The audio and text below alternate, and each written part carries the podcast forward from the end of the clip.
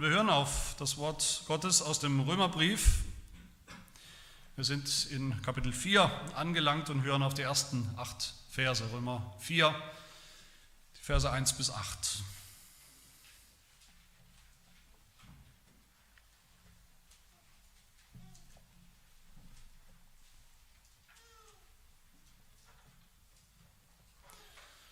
Hört das Wort Gottes.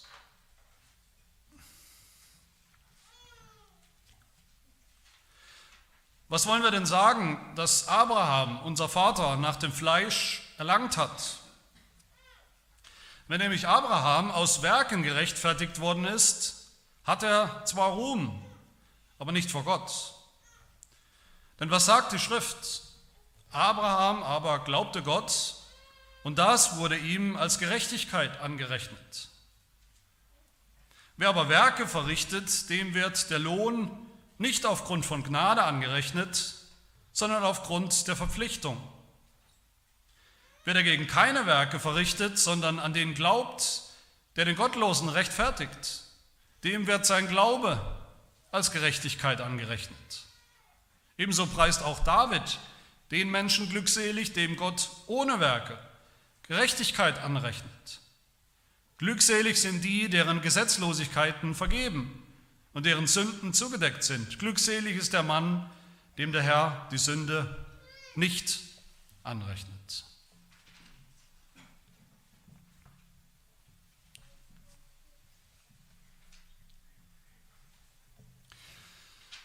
Ja, in dieser Predigtreihe und in dem Fortschritt in diesem Römerbrief ist nach drei langen, vielleicht für manche fast unerträglich langen Kapiteln in diesem Brief Paulus, letzte Woche haben wir davon gehört, endlich zum Evangelium gekommen. Am Ende von Kapitel 3 das Evangelium von der Rechtfertigung, das Evangelium, wie Gott Sünder gerecht spricht, aus Glauben allein, durch Gnade allein, aufgrund von Jesus Christus allein. Alles wunderbar, das ist das Evangelium, auf das wir so lange gewartet haben, das Evangelium, das wir kennen, das Evangelium, das wir wahrscheinlich alle lieben, hoffentlich alle lieben. Ein, Gesetz, ein, ein Evangelium ohne Gesetz, ohne Werke, nur, einfach nur Gnade, nur der Glaube zählt. So sind wir das gewohnt, hoffe ich zumindest. Mit diesem Evangelium haben wir soweit keine Schwierigkeiten, inhaltlich keine Schwierigkeiten. Wir sind ja auch keine Juden. Wer meint jetzt, wo Paulus auch dieses Evangelium den Juden, den Juden und den Heiden, aber hier besonders auch den Juden gesagt hat, dass die Juden jetzt alle nur so Halleluja schreien und alle ganz dankbar und alle ganz begeistert sind, alle ganz begeistert dieses Evangelium annehmen, der hat sich gewaltig geschnitten. Und Paulus wusste das. Auch hier ist er seinen Kritikern voraus. In diesem Kapitel 4 nimmt Paulus vorweg, wie sie reagieren werden, wie die Juden reagieren werden auf dieses Evangelium. Zuerst nimmt er ihren Zorn vorweg, ihren regelrechten Zorn auf dieses Evangelium, das hatten sie, ihren Neid, ihren Neid, nämlich besonders auf die Heiden. Diese Spätkommer, was die Heiden ja waren, wenn man an Gottes Plan, an die Geschichte denkt, diese Spätkommer, die Heiden, die nie was getan haben, die nie was vom Gesetz eigentlich gewusst haben, von Gottes Gesetz in Form der zehn Gebote, geschweige denn irgendwie angefangen haben oder versucht haben, nach den zehn Geboten zu leben. Die kein einziges echtes Werk, gutes Werk getan haben, diese Heiden. Wir, die Juden, die wir immer unser Bestes getan haben, unser Bestes gegeben haben, zu uns, Paulus, sagst du, dieses Beste und diese Werke und unser Gehorsam, das zählt überhaupt rein gar nichts. Aber zu den Heiden sagst du jetzt umgekehrt, einer, der gar nichts getan hat, der nicht mal ein Jude geworden ist, der nicht mal ein Jude war, der kann jetzt einfach so gerettet werden, einfach indem er glaubt. Einfach glauben, einfach heute glauben, Thema erledigt. Gerettet, gerecht. Das soll fair sein in Gottes Plan und Handeln. Aber wie das immer so ist, wie wir das auch schon mehrfach in diesem Römerbrief gesehen haben, diesen Zorn oder diesen Neid der Juden, den kennen wir sicherlich auch. Der geht uns auch an.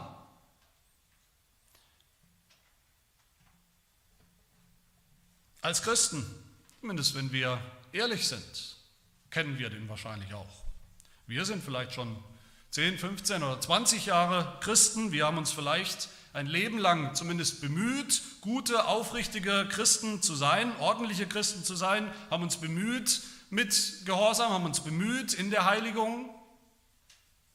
Und dann kommt da einer daher, der ein schlimmster Heide, der sein ganzes Leben verprasst hat, mit einer Sünde nach der anderen, der sich nie eigentlich um Gott geschert hat.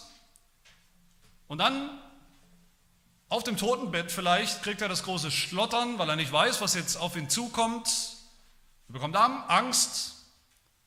Er erkennt, dass er schlechte Karten hat, dass er gesündigt hat, dass es schlecht um ihn steht und wo er vielleicht hingeht. Und er erkennt seine Sünde. Er bekehrt sich. Er glaubt. In den letzten Momenten seines Lebens vielleicht. Einfach so. Und so ein Spätkommer soll jetzt ganz genau so gerettet sein wie wir, die wir vielleicht unser ganzes Leben in der Gemeinde waren. Und das soll fair sein.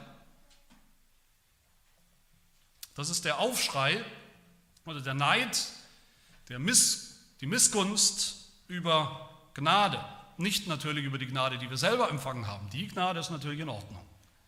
Sondern der Aufschrei über die Gnade, die der andere empfängt, der sie sicher nicht verdient hat, weil er nichts dafür getan hat. Viel weniger getan hat vielleicht als wir. Wie in dem Gleichnis, was Jesus einmal erzählt, im Gleichnis von den Erntehelfern in einem Weinberg, das er erzählt in Matthäus 20, wird das berichtet, da gibt es Arbeiter in diesem Gleichnis im Weinberg, Arbeiter, die früh morgens aufstehen mussten, die früh morgens schon angefangen haben zu arbeiten. Da gibt es welche, die später, ein paar Stunden später dazu kommen und bis am Ende noch die letzten sozusagen kurz vor Feierabend dazukommen und dann noch ein bisschen was arbeiten, ein paar Handgriffe und dann ist schon Zeit der Abrechnung und Zeit des Lohns und am Ende bekommen sie alle dasselbe.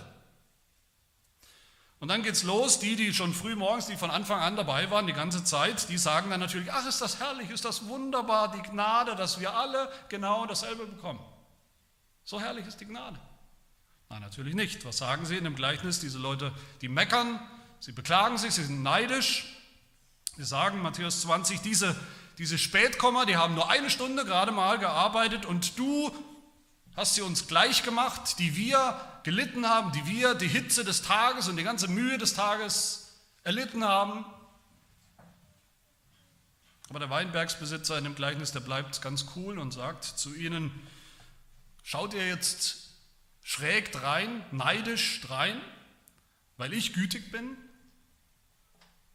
weil ich gnädig bin mit euch allen, den ersten wie den letzten, Gewöhnt euch dran, sagt der Weinbergsbesitzer, die Letzten werden die Ersten sein und die Ersten die Letzten. So ist Gnade.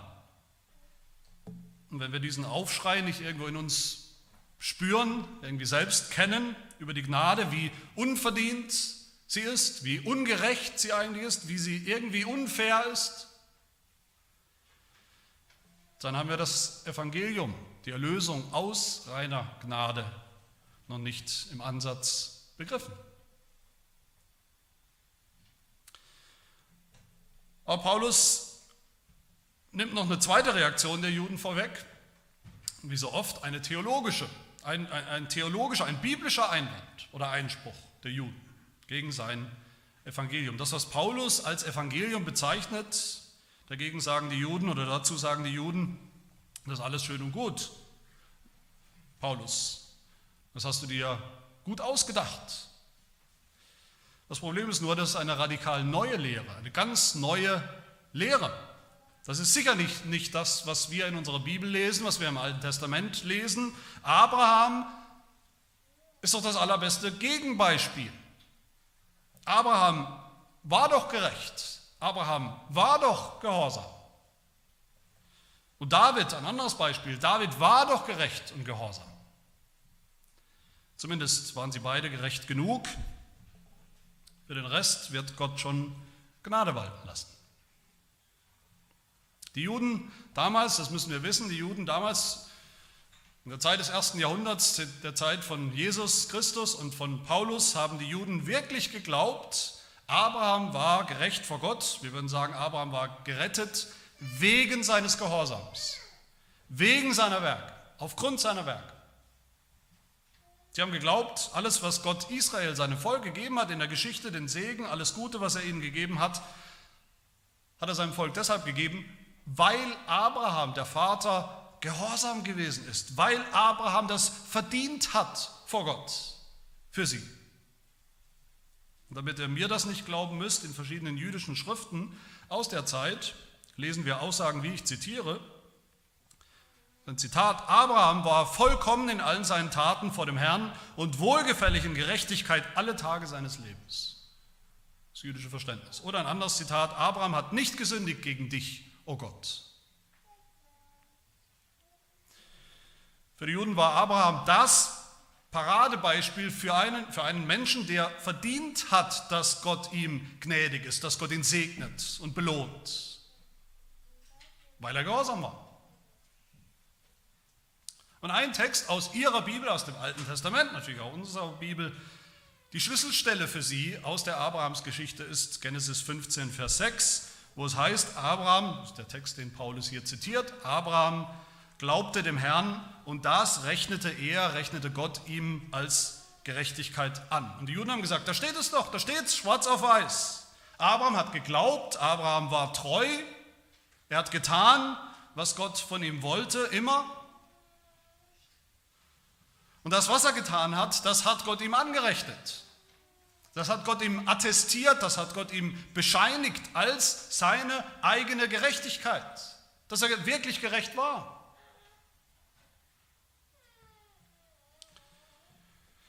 Das kann Paulus natürlich nicht auf sich sitzen lassen. Den, den Vorwurf, den Einwand, dass sein Evangelium sowas wie eine neue Erfindung ist. Was ganz Neues. Wir erinnern uns, es ist derselbe Paulus, von dem wir hier reden, der ja diesen Römerbrief begonnen hat, mit dem Anspruch, dieses Evangelium, im zweiten Vers des Römerbriefs, dieses Evangelium, mein Evangelium, das ist das Evangelium Gottes, das Gott schon zuvor vor Jahrhunderten verheißen hat in den heiligen Schriften. Der gesagt hat, mein Evangelium ist nichts anderes als das Evangelium des Alten Testaments. Das heißt, es geht hier um nichts weniger als um die Frage, wer hat recht, die Juden oder Paulus, wer hat recht, was ist wirklich das Evangelium aus dem Alten Testament, was ist die Lehre von der Erlösung, von der Rettung, von der Rechtfertigung im Alten Testament und damit auch im Neuen Testament. Paulus sagt ja, es gibt nur ein Evangelium. Mein Evangelium ist das Evangelium des Alten Testaments. Und damit geht es auch um unser Evangelium hier in diesen Versen. Und um das zu klären, was ist das Evangelium, blättert Paulus im Alten Testament zu dem alten Abraham, ungefähr 2000 Jahre vor Jesus Christus und er blättert zu David. Und wir wollen uns fragen mit Paulus, was sagt die Schrift, was sagt das Alte Testament wirklich? Das eigentlich so eine Art Exkurs hier. Wir sind ja mitten im Römerbrief mit dem Neuen Testament und haben ja eigentlich so eine Art Exkurs zurück ins Alte Testament zu Abraham und wollen uns fragen, wie genau ist Abraham gerecht geworden? Wie genau ist David gerecht geworden vor Gott und was bedeutet das für uns, für uns alle? Für die Juden zu Paulus Zeit und für uns Heiden bis heute. Die erste Frage also, wie ist Abraham tatsächlich gerecht geworden? Paulus nimmt diese, diese Steilvorlage der Juden, nimmt er natürlich gerne auf.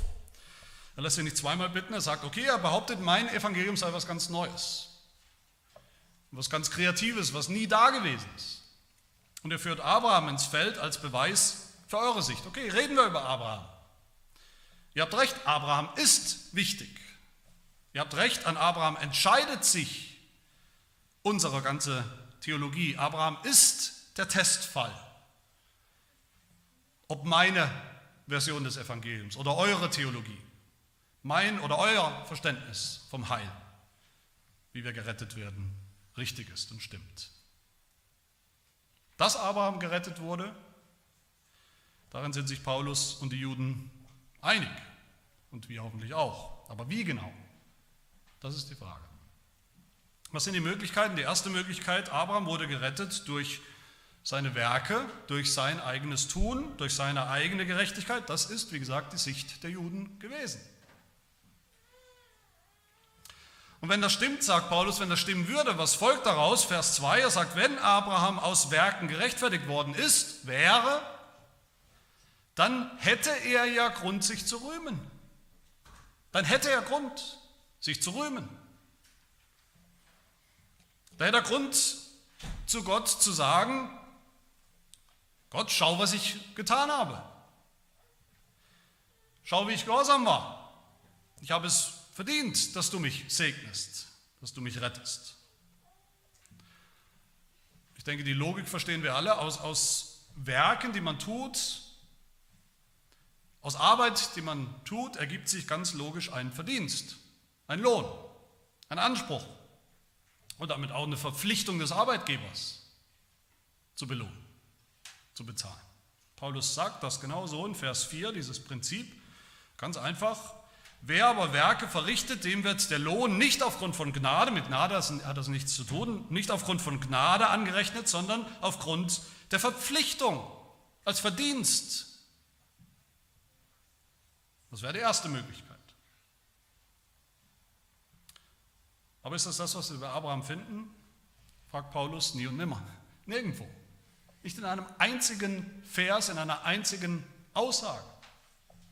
Nirgendwo rühmt sich Abraham seiner Werke, die er getan hat. Nirgendwo erwartet Abraham sein Heil oder Segen von Gott als Bezahlung, als Lohn. Nirgendwo pocht Abraham auf seine eigene echte Gerechtigkeit vor Gott, seinen eigenen echten Gehorsam. Im Gegenteil.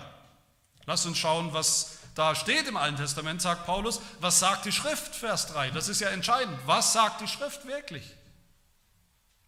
Die Schrift sagt, in diesem Vers aus Genesis 15, den Paulus zitiert, Abraham glaubte Gott und das wurde ihm als Gerechtigkeit angerechnet. Abraham glaubte, der Glaube, sein Glaube steht im Mittelpunkt. Sein Glaube wird hervorgehoben als beispielhaft und nicht sein Tun, nicht seine Werke. Das wäre die Stelle gewesen, wo man das hätte tun können, aber wird nicht gesagt, sondern sein Glauben. Paulus sagte, ihr zitiert richtig, ihr Juden. Ihr zitiert richtig. Das ist genau der richtige Vers. Das ist der entscheidende Vers. Das ist vielleicht der entscheidende Vers aus dem ganzen Alten Testament. Aber Paulus sagt, das Problem ist, ihr verdreht, ihr Juden verdreht völlig den Sinn dieses Verses. Drei zentrale Begriffe, die wir alle kennen, die wir alle für wichtig halten, hoffe ich, für das Evangelium, für, für unaufgebbar wichtig für die Lehre von der Erlösung. Die finden wir hier in diesem Vers und darum, darum herum, wie die Juden und wie Paulus ihn verstanden haben. Die drei Begriffe sind Glaube und Anrechnung und Gnade. Glaube, Anrechnung und Gnade. Und alle drei haben die Juden verdreht bis zur Unkenntlichkeit, sogar auf den Kopf gestellt, ins Gegenteil verkehrt. Und damit das Evangelium ins Gegenteil verkehrt, null und nichtig gemacht in seiner Kraft. Was haben die Juden aus dem Wort Glaube gemacht? Abraham glaubte Gott. Wie haben sie das verstanden? Sie haben daraus gemacht Treue. Abraham war treu vor Gott. Klar, Abraham hat geglaubt, natürlich, aber diesen Glauben haben die Juden verstanden als Treue, als etwas, das Abraham selbst getan hat. Er war treu, eigentlich ein Werk, was er getan hat. Glaube war ein Werk. Seine Treue, so war Abraham gerecht. Selbst, in sich selbst gerecht, haben sie gedacht. Was haben die Juden aus dem Wort anrechnen gemacht? Sein Glaube, Abrahams Glaube wurde ihm als Gerechtigkeit angerechnet, wie es heißt da in Genesis 15. Sie haben daraus gemacht eine Gehaltsforderung. Abraham war gehorsam, deshalb musste Gott ihm auch als guter Arbeitgeber, musste Gott ihm den Lohn zahlen, der ihm zusteht. Das ist gerecht. Aus diesem Wort Anrechnung, aus diesem Begriff Anrechnung haben sie Verdienst gemacht, Lohnabrechnung. Und was machen die Juden aus dem dritten wichtigen Wörtchen hier, aus Gnade? Natürlich fanden die Juden auch Gnade sehr wichtig und ganz toll. Natürlich brauchen wir Gnade, hätten sie gesagt. Auch Abraham, natürlich hat Abraham Gnade gebraucht, das wussten sie. Die Juden haben sicher nicht gedacht, dass Abraham wirklich immer hundertprozentig in allem perfekt gehorsam war. Aber ziemlich gut. Ziemlich beispielhaft. Beispielhaft genug war Abraham in ihrem Denken, gerecht genug, sodass Gott das anerkennen muss, dass Gott ihm das anrechnen muss. Über den Rest, die fehlenden zwei Prozent vielleicht, dafür wird Gott Gnade walten lassen. So haben die Juden gedacht über Abraham. Aber so funktioniert das nicht, sagt der Apostel Paulus. Ihr stellt alles auf den Kopf. So wurde Abraham nicht gerecht gerettet. Sondern, was ist die zweite Möglichkeit? Was sagt Paulus? Wie war Abraham gerecht vor Gott? Was bedeuten diese drei Begriffe wirklich? Was bedeutet Glaube wirklich, dass Abraham geglaubt hat? Das ist was Paulus hier zuerst korrigiert, korrigieren will. Nicht Treue, nicht eigene Treue im Verhalten, sondern Glaube bedeutet Vertrauen.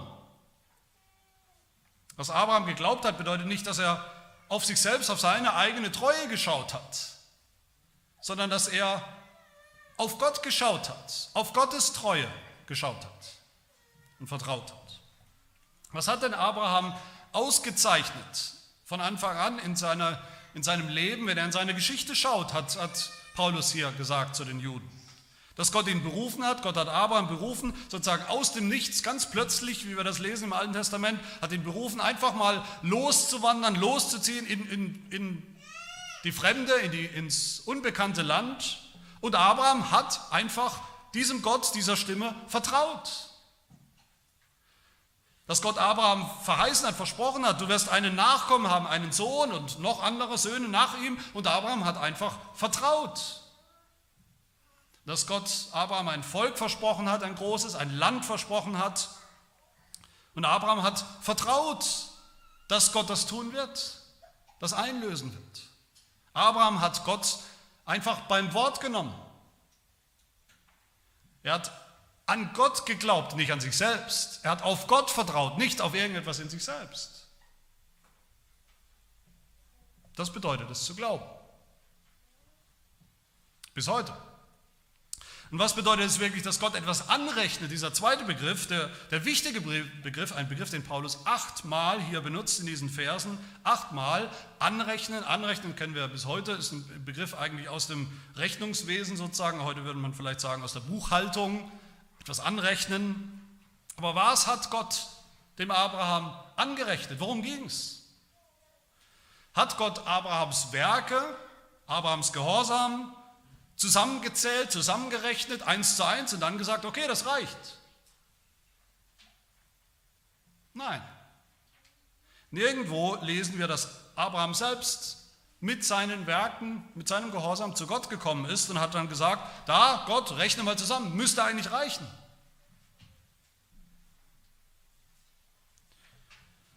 Wenn Gott anrechnet, wie es hier steht, was Gott anrechnet, das ist nichts, was da ist. Das ist nichts, was wir wirklich haben. Unsere eigene Gerechtigkeit. Anrechnen bedeutet nicht, dass Gott da feststellt, dass da etwas ist, das anerkennt und dann zusammenrechnet. Nein, Gott rechnet gerade etwas an, was nicht da ist nicht da war, was wir eben gerade nicht haben. Gott sieht unseren Mangel in der Minusspalte sozusagen, sieht er unseren Mangel, er sieht unseren Mangel an Werken, er sieht unseren Mangel an Gehorsam, unseren Mangel an Treue und er rechnet diese ganzen Mängel zusammen und rechnet sie nicht an. Und dann der, auf der anderen Seite tut Gott noch viel mehr. Er bucht sogar noch etwas, eine ganze Menge, in die Plusspalte, in die ha auf die Habenseite. Nämlich eine Gerechtigkeit, die er uns schenkt, die Abraham geschenkt hat. Das volle Guthaben, die volle, eine vollkommene Gerechtigkeit. Die roten Zahlen streicht, streicht er durch, rechnet nicht an und schreibt sogar noch volle schwarze Zahlen in die Plusspalte. Rechnet sie an. Abraham hat überhaupt gar nicht angefangen, wenn es um sein Heil ging, seinen Stand vor Gott, seine Beziehung zu Gott aufzuzählen, Gott irgendetwas aufzuzählen, irgendetwas vorzurechnen, was er vermeintlich in der Plusspalte zu bieten hatte. Nirgendwo. Abraham wusste, da ist nichts. Da ist nichts, was zählt. Da ist nichts, was hilft. Da ist schon gar nichts, was rettet, was mich retten kann. Das ist das, was Paulus sagt in Vers 5. Wer dagegen keine Werke verrichtet, weil er keine hat, keine vorzuweisen hat, schon gar keine vollkommenen Werke, sondern einfach nur glaubt. An den glaubt, der den Gottlosen rechtfertigt. Dem wird sein Glaube als Gerechtigkeit angerechnet. Das ist übrigens das allererste Mal in der Bibel bisher im Alten Testament, dass dieses Wörtchen Glaube auftaucht. Hier bei Abraham. So wichtig ist dieser Begriff, um Abraham zu verstehen. Abraham hat nur geglaubt, nur vertraut. Und dieser Glaube, diese Haltung des Glaubens, des Vertrauens, hat Gott ihm angerechnet. Angerechnet, als hätte er, als wäre er gewesen Wer so glaubt, dem wird der Glaube angerechnet als Ersatz von etwas, anstatt der Gerechtigkeit, die er nicht hatte, die nie gereicht hätte, für niemanden von uns. Dem wird der Glaube, das Vertrauen auf Gott angerechnet, verbucht als Gutschrift, als Geschenk aus Gnade. Was bedeutet Gnade dann wirklich? Der dritte Begriff, die Juden haben Gnaden, Gnade verstanden als sozusagen das klitzekleine Quäntchen, das fehlt bis zur Vollkommenheit. Vielleicht die 5%, die fehlen, das ist Gnade. Das kleine Quäntchen, was fehlt. Das ist eigentlich sehr modern, so denken viele Menschen, so haben in der Geschichte der Menschheit, der, der Weltanschauung, der Philosophie viele gedacht. So haben die Pelagianer gedacht, die an das Gute im Menschen geglaubt haben. So denken die Katholiken bis heute. So denkt eigentlich jeder aufgeklärte moderne Mensch bis heute irgendwie. Natürlich bin ich nicht ganz vollkommen. So denkt jeder Mensch von Natur aus. Natürlich bin ich nicht ganz vollkommen, so demütig sind wir. Aber auf der anderen Seite, wenn ich mein Bestes tue, wenn ich mein Bestes tue vor Gott, dann wird er für den Rest, wie viel es dann auch immer ist, für das letzte Quäntchen, wird Gott doch hoffentlich Gnade walten lassen. So ist er doch. Aber das ist nicht Gnade, das hat mit Gnade überhaupt nichts zu tun. Werke und, und Gnade sind keine Mischkalkulation. Okay, 95% oder 90% Gehorsam und der Rest, die 5 oder 10%, das ist dann Gottes Gnade. So funktioniert das nicht. Werke und Gnade, oder man könnte sagen, meine eigene Gerechtigkeit, mein eigener Gehorsam bis zu einem gewissen Grad und dann Gottes Gerechtigkeit als Geschenk, das ist keine Mischkalkulation. Beides steht im absoluten Gegensatz. Vers 4, wer Werke tut, der bekommt einfach nur Lohn und nichts anderes und nicht mehr. Der braucht keine Gnade. Wenn jemand gehorsam ist, wenn jemand tut, was er soll, dann bekommt er einfach Lohn ausgezahlt. Und nicht aus Gnade, sagt Paulus. Das hat mit Gnade nichts zu tun. Dann muss er auch bezahlt werden. Das ist die Pflicht des Arbeitgebers. Da muss ihm nichts angerechnet werden, da muss ihm nichts aufs Konto gebucht werden. Dann hat er ja was getan, dann hat er ja was vorzuweisen. Auf diesem Weg der Werke, wenn jemand so zu Gott kommen will, braucht er keine Gnade. Aber dann muss er auch sich bewusst sein, bewusst werden, auf diesem Weg gibt es dann auch keine Gnade. Auch nicht ganz am Ende. Auch nicht für die letzten 5 Prozent. Da hilft dann nur tatsächlich alles immer und vollkommen zu tun. Abraham, sagt Paulus, hier hat den anderen Weg gewählt, nicht den Weg der Werke.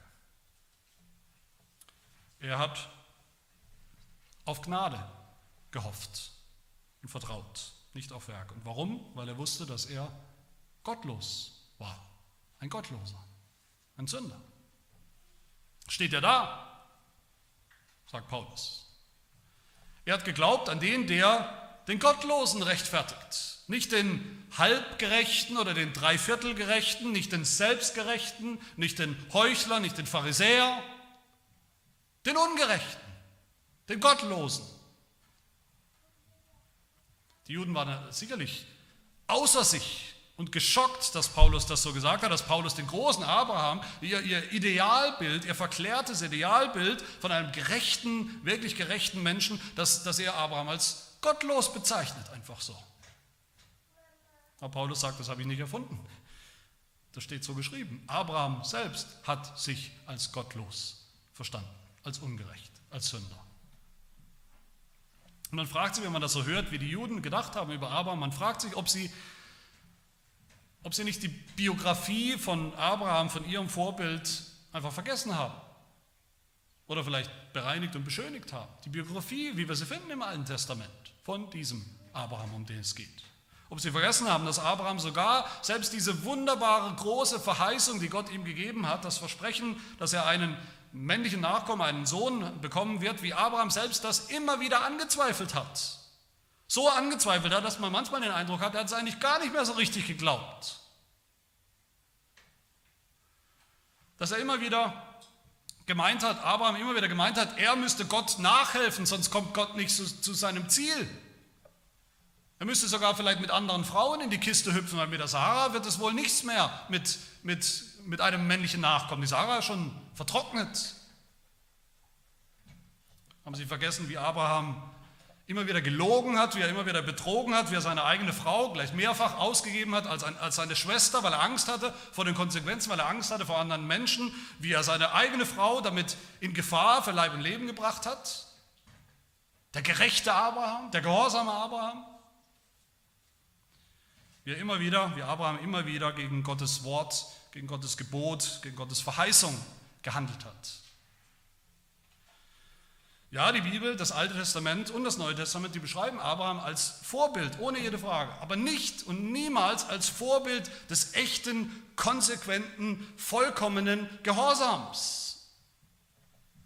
Das Vorbild vollkommener Werke, nicht als Vorbild eines Menschen, der überhaupt keine Gnade braucht, weil er ja so gerecht ist sondern er wird beschrieben, Abraham wird beschrieben als Vorbild des Glaubens, des Vertrauens auf Gott, wie wir es so besonders schön im Hebräerbrief in Kapitel 11 sehen, als Vorbild des Glaubens, des Vertrauens.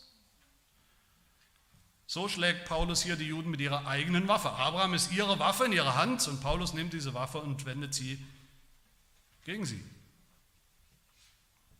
Abraham sagt, er hat damals schon das eine einzige Evangelium geglaubt, das es gibt. Er hat einfach nur geglaubt und vertraut auf dieses Evangelium. Geglaubt, dass Gott ihn, einen Gottlosen, einen ungerechten Sünder, gerecht spricht durch Glauben aus schierer Gnade. Aber die Juden haben noch eine zweite Waffe in der Hand und auch Paulus benutzt diese Waffe die sie ihm sozusagen geben als Vorlage, nämlich David. Das ist mein viel kürzerer Punkt. Zweiter Punkt, wie ist denn David eigentlich gerecht geworden? Die Juden haben sicherlich auch David ins Feld geführt. Das war sicher auch nicht Paulus Idee, jetzt auch noch David zu zitieren. Für die Juden war auch David ein, ein offensichtlicher Beweis, dass Paulus, dass sein Evangelium so nicht stimmen kann. Irgendwas stimmt da nicht.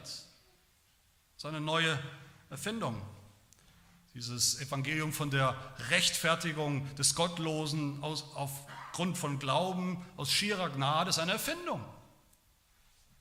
Auch David war, natürlich war David auch für die Juden ein Vorbild. Der gerechte David, der König David, der Mann ganz nach dem Herzen Gottes, der seinen Willen tun wird, wie es heißt im Alten Testament, 1 Samuel. Auch David war für die Juden ein Kandidat, vielleicht der beste Kandidat von einem Menschen, der doch jede Menge gute Werke vorzuweisen hat vor Gott. Jede Menge gute, mutige, gerechte Taten, angefangen von diesem Heldenstück mit der Steinschleuder, das wir hoffentlich alle kennen, bis zum Aufstieg zum wahrscheinlich ohne jeden Zweifel allerbesten König, den dieses Volk Israel jemals hatte. Wenn nicht der, wenn nicht David, wer dann? Wenn es bei dem nicht reicht, ja, bei wem denn dann?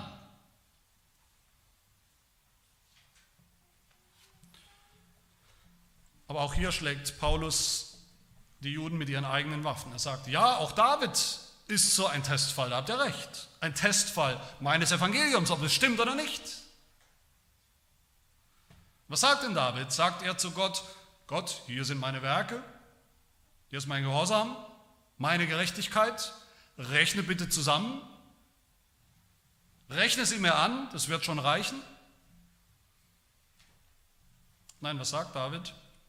ein Psalmwort, das hier Paulus hier zitiert, das alle Juden auswendig kannten, Psalm, Psalm 32. Paulus zitiert das ab Vers 6. Ebenso preist auch David den Menschen glückselig, dem Gott ohne Werke Gerechtigkeit anrechnet. Glückselig sind die, deren Gesetzlosigkeiten vergeben und deren Sünden zugedeckt sind. Glückselig ist der Mann, dem der Herr die Sünde nicht anrechnet. Auch hier geht es um Anrechnung. Gleich zweimal. Auch David hat ganz vertraut geglaubt, dass Gott ihm etwas anrechnet, was er nicht hat, nämlich Gerechtigkeit. Und wie wir hier auch lesen, David hat darauf vertraut, daran geglaubt, dass Gott ihm etwas nicht anrechnet, was er hat, nämlich Sünde. Eine doppelte Anrechnung. Dass Gott ihm etwas anrechnet, was er nicht hat, aber etwas nicht anrechnet, was er hat. Auch David hat über sich selbst gesagt, da ist nichts anzurechnen, abzurechnen, keine Werke, kein vollkommener Gehorsam bei mir. Im Gegenteil, wenn Gott rechnen würde, anfangen würde zu rechnen, anrechnen würde, dann stünden da bei mir eigentlich nur Sünden, nur rote Zahlen. Wie es im Psalm 130 heißt, wenn du, o oh Herr, Sünden anrechnest, Wer kann denn bestehen? David nicht. David wusste, dass er genauso gottlos war wie Abraham, genauso ein Sünder wie Abraham. Psalm 51 kennen wir alle. Und David bekennt, an dir allein habe ich gesündigt und getan, was böse ist in deinen Augen, damit du Recht behältst, wenn du redest und rein dastehst, wenn du richtest, wenn du selbst mich richten würdest. Oder wie David hier bekennt, glückselig, also gerettet, ist der Mann, dem der Herr die Sünde nicht anrechnet. Ich denke, Johannes Calvin trifft ins Schwarze, wenn er sagt, ich zitiere ihn, David spricht, als er durch lange Gewissensqualen erschöpft, diesen Satz aus Psalm 32 hier ausruft. Er spricht von seiner eigenen Erfahrung, sagt Calvin. Einem beschwerten, belasteten Gewissen, von seiner eigenen Erfahrung als Sünder, spricht David hier, Psalm 32. Er spricht von seiner Erfahrung als bußfertiger Sünder, nicht als einer, der auf seine Werke, auf seine eigene vermeintliche Gerechtigkeit pocht und, und setzt, wie die Juden das eben dachten und verdreht haben, ihren David, nach ihrem Geschmack. Auch hier will man eigentlich fragen, wenn man das hört, was die Juden gedacht haben über David. Herr Juden, was ist mit euch los? Habt ihr äh, die Biografie von eurem eigenen Idol David völlig vergessen, völlig ausgeblendet? Seine Biografie, sein Leben, schaut es euch doch an. Euer Held David, den ihr für einen Kandidat haltet, tatsächlich für jemanden, der aufgrund seiner lauter gerechten Werke, aufgrund seiner eigenen Gerechtigkeit vor Gott bestehen kann. Dass das reichen wird, reichen muss.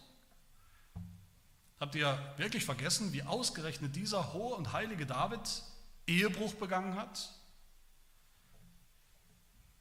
Wie er einen Mord begangen hat, um diesen Ehebruch möglich zu machen, um diesen Ehebruch zu vertuschen? Wie kommt er darauf, dass irgendwo im Alten Testament David dargestellt würde als perfekter, vollkommen gerechter Mensch?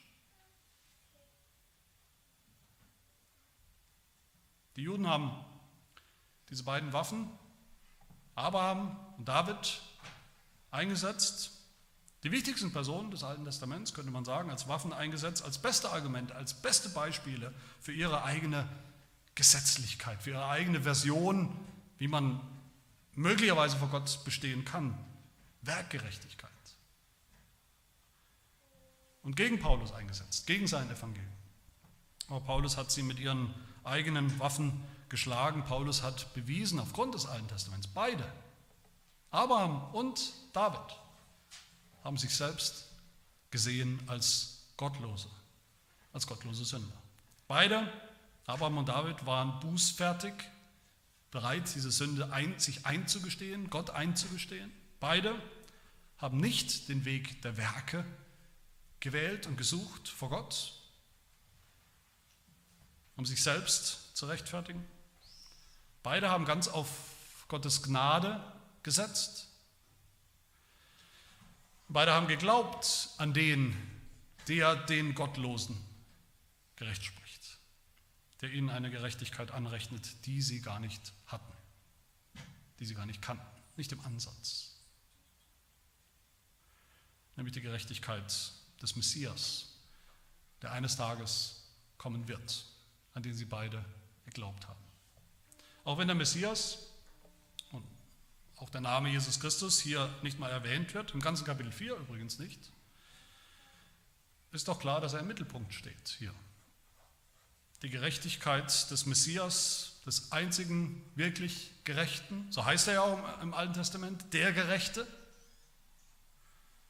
Die Gerechtigkeit dieses Messias, das ist die eine und einzige Gerechtigkeit, die vor Gott gilt das ist die Gerechtigkeit, die Gott Abraham angerechnet hat, aufgrund seines Glaubens. Das ist die Gerechtigkeit, die Gott David angerechnet hat, aufgrund seines Glaubens. Meine Lieben, was Jesus Christus selbst in Johannes, im Johannesevangelium Kapitel 8 sagt, über Abraham zu den Juden sagt, Nämlich er sagt dort, Abraham, euer Vater, frohlockte, dass er meinen Tag, mein Kommen, mein Heil, meine Erlösung sehen sollte. Und er sah ihn diesen Tag und er freute sich. Was Jesus hier sagt, mit anderen Worten, ist, Abraham glaubte an Jesus Christus.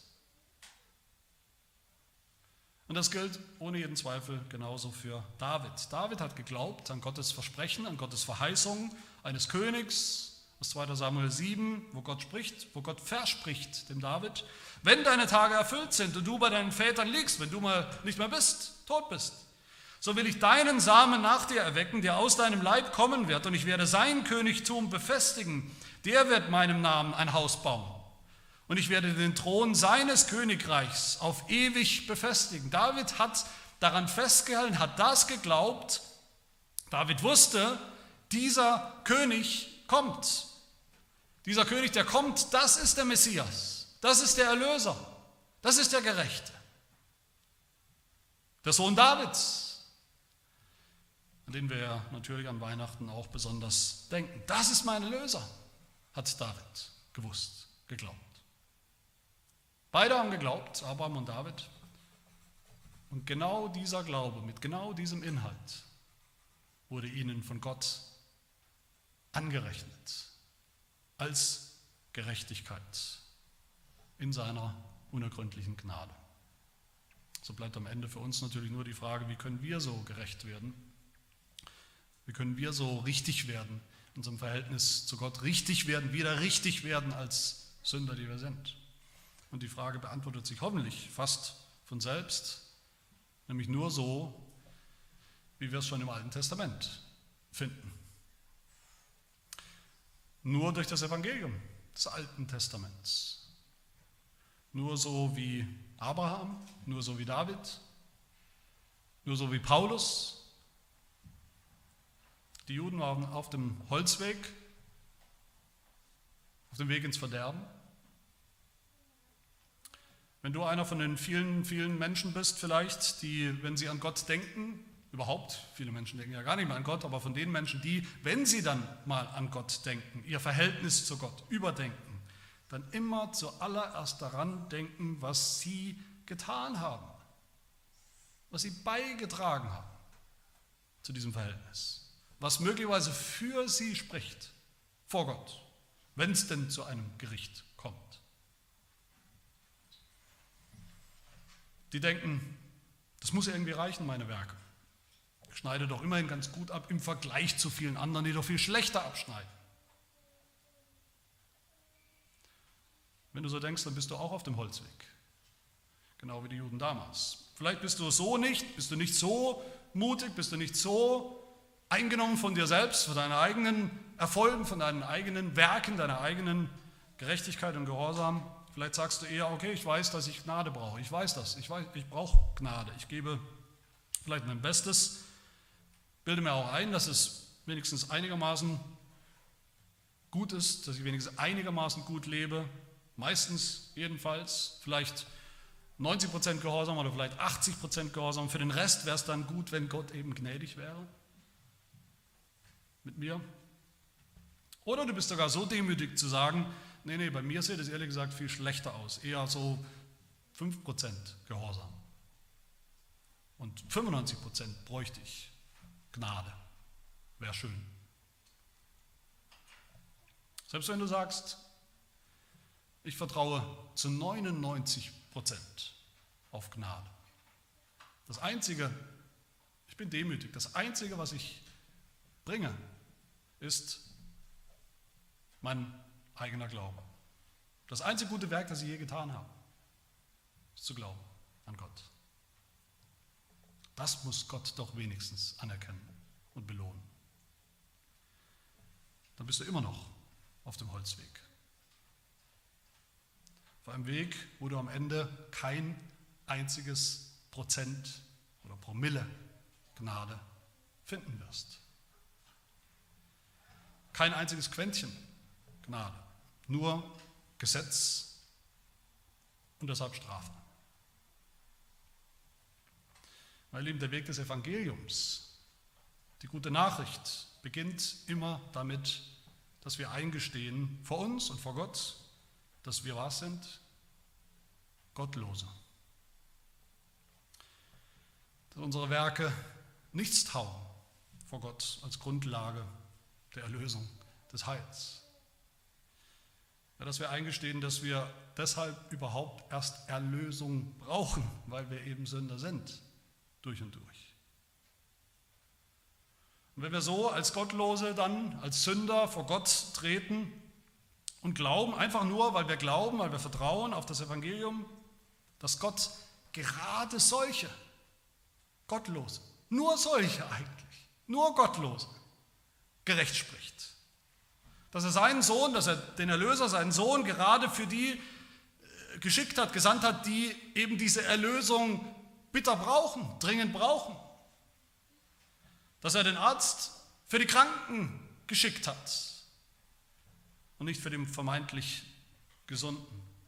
Dass er Sünder gerecht spricht, sprechen kann. Sündern eine fremde Gerechtigkeit schenken kann, eine wirklich perfekte Gerechtigkeit, nämlich die Gerechtigkeit seines Sohnes Jesus Christus. Wenn wir so glauben, wenn wir das glauben, wenn wir so glauben, dann fängt Gott an zu rechnen. Dann fängt Gott an anzurechnen. Dann sagt er, okay, da ist einer 100% Sünder, durch und durch Sünder, nur Minusspalte. Aber da ist einer, nämlich mein Sohn, 100% gerecht. Keine Sünde. Nur Plusspalte. Und so bin ich jetzt Gott gnädig und gerecht. und rechne diesem Sünder seine Sünde nicht an, sondern ich rechne ihm sogar noch die Gerechtigkeit meines Sohnes an. Und dann ist alles gut. Dann herrscht Friede zwischen Gott und dem Sünder. Dann ist der Sünder gerecht, dann bist du gerecht.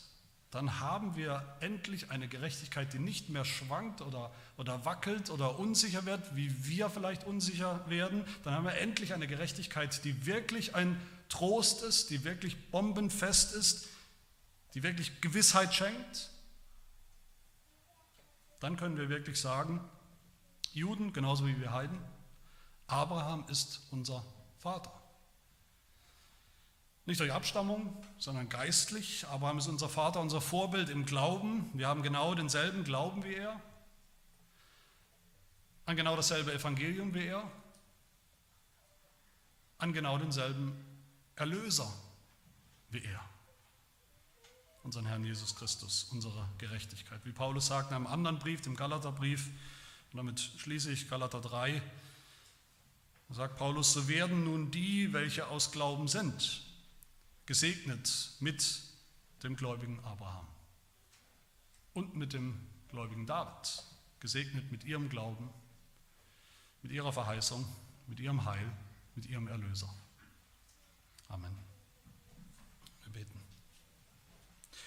Ja, unser Gott, du Vater unseres Herrn Jesus Christus, unseres Erlösers, wir danken dir für das Evangelium, das du schon vor Zeiten angekündigt hast, schon Adam nach dem Sündenfall, schon Abraham, für den Erlöser, den du angekündigt hast vor langer Zeit schon und der gekommen ist in der Mitte der Zeit, in der Mitte der Geschichte, unter dem Gesetz, der ein Kind geworden ist, um ein Leben lang gehorsam zu lernen, gehorsam zu sein, gerecht vor dir zu sein und zu leben. Und dessen Gerechtigkeit dir so kostbar ist, dass du sie angenommen hast und dass du sie in deiner Gnade sogar annimmst als unsere, als wären wir so gerecht gewesen. O Herr, dass wir doch alle das einfach zugeben, bekennen könnten, dass wir nicht, sicher nicht weniger gottlos sind, als Abraham oder David es waren sondern wenn überhaupt, dann noch viel mehr. Dass wir einfach im Vertrauen und Glauben zu dir kommen könnten, um alles von dir zu empfangen im Glauben. Alles, was wir nötig haben. Die Vergebung, die, die Nichtanrechnung unserer Sünden und die Anrechnung der vollen Gerechtigkeit deines Sohnes. Und so gerettet werden, so gerecht gesprochen von, vor dir ein für allemal. Herr, schenke uns, schenke uns diesen Glauben, besonders auch in dieser Zeit, wo wir an das Geschenk deines Sohnes besonders denken. Das bitten wir in seinem Namen. Amen.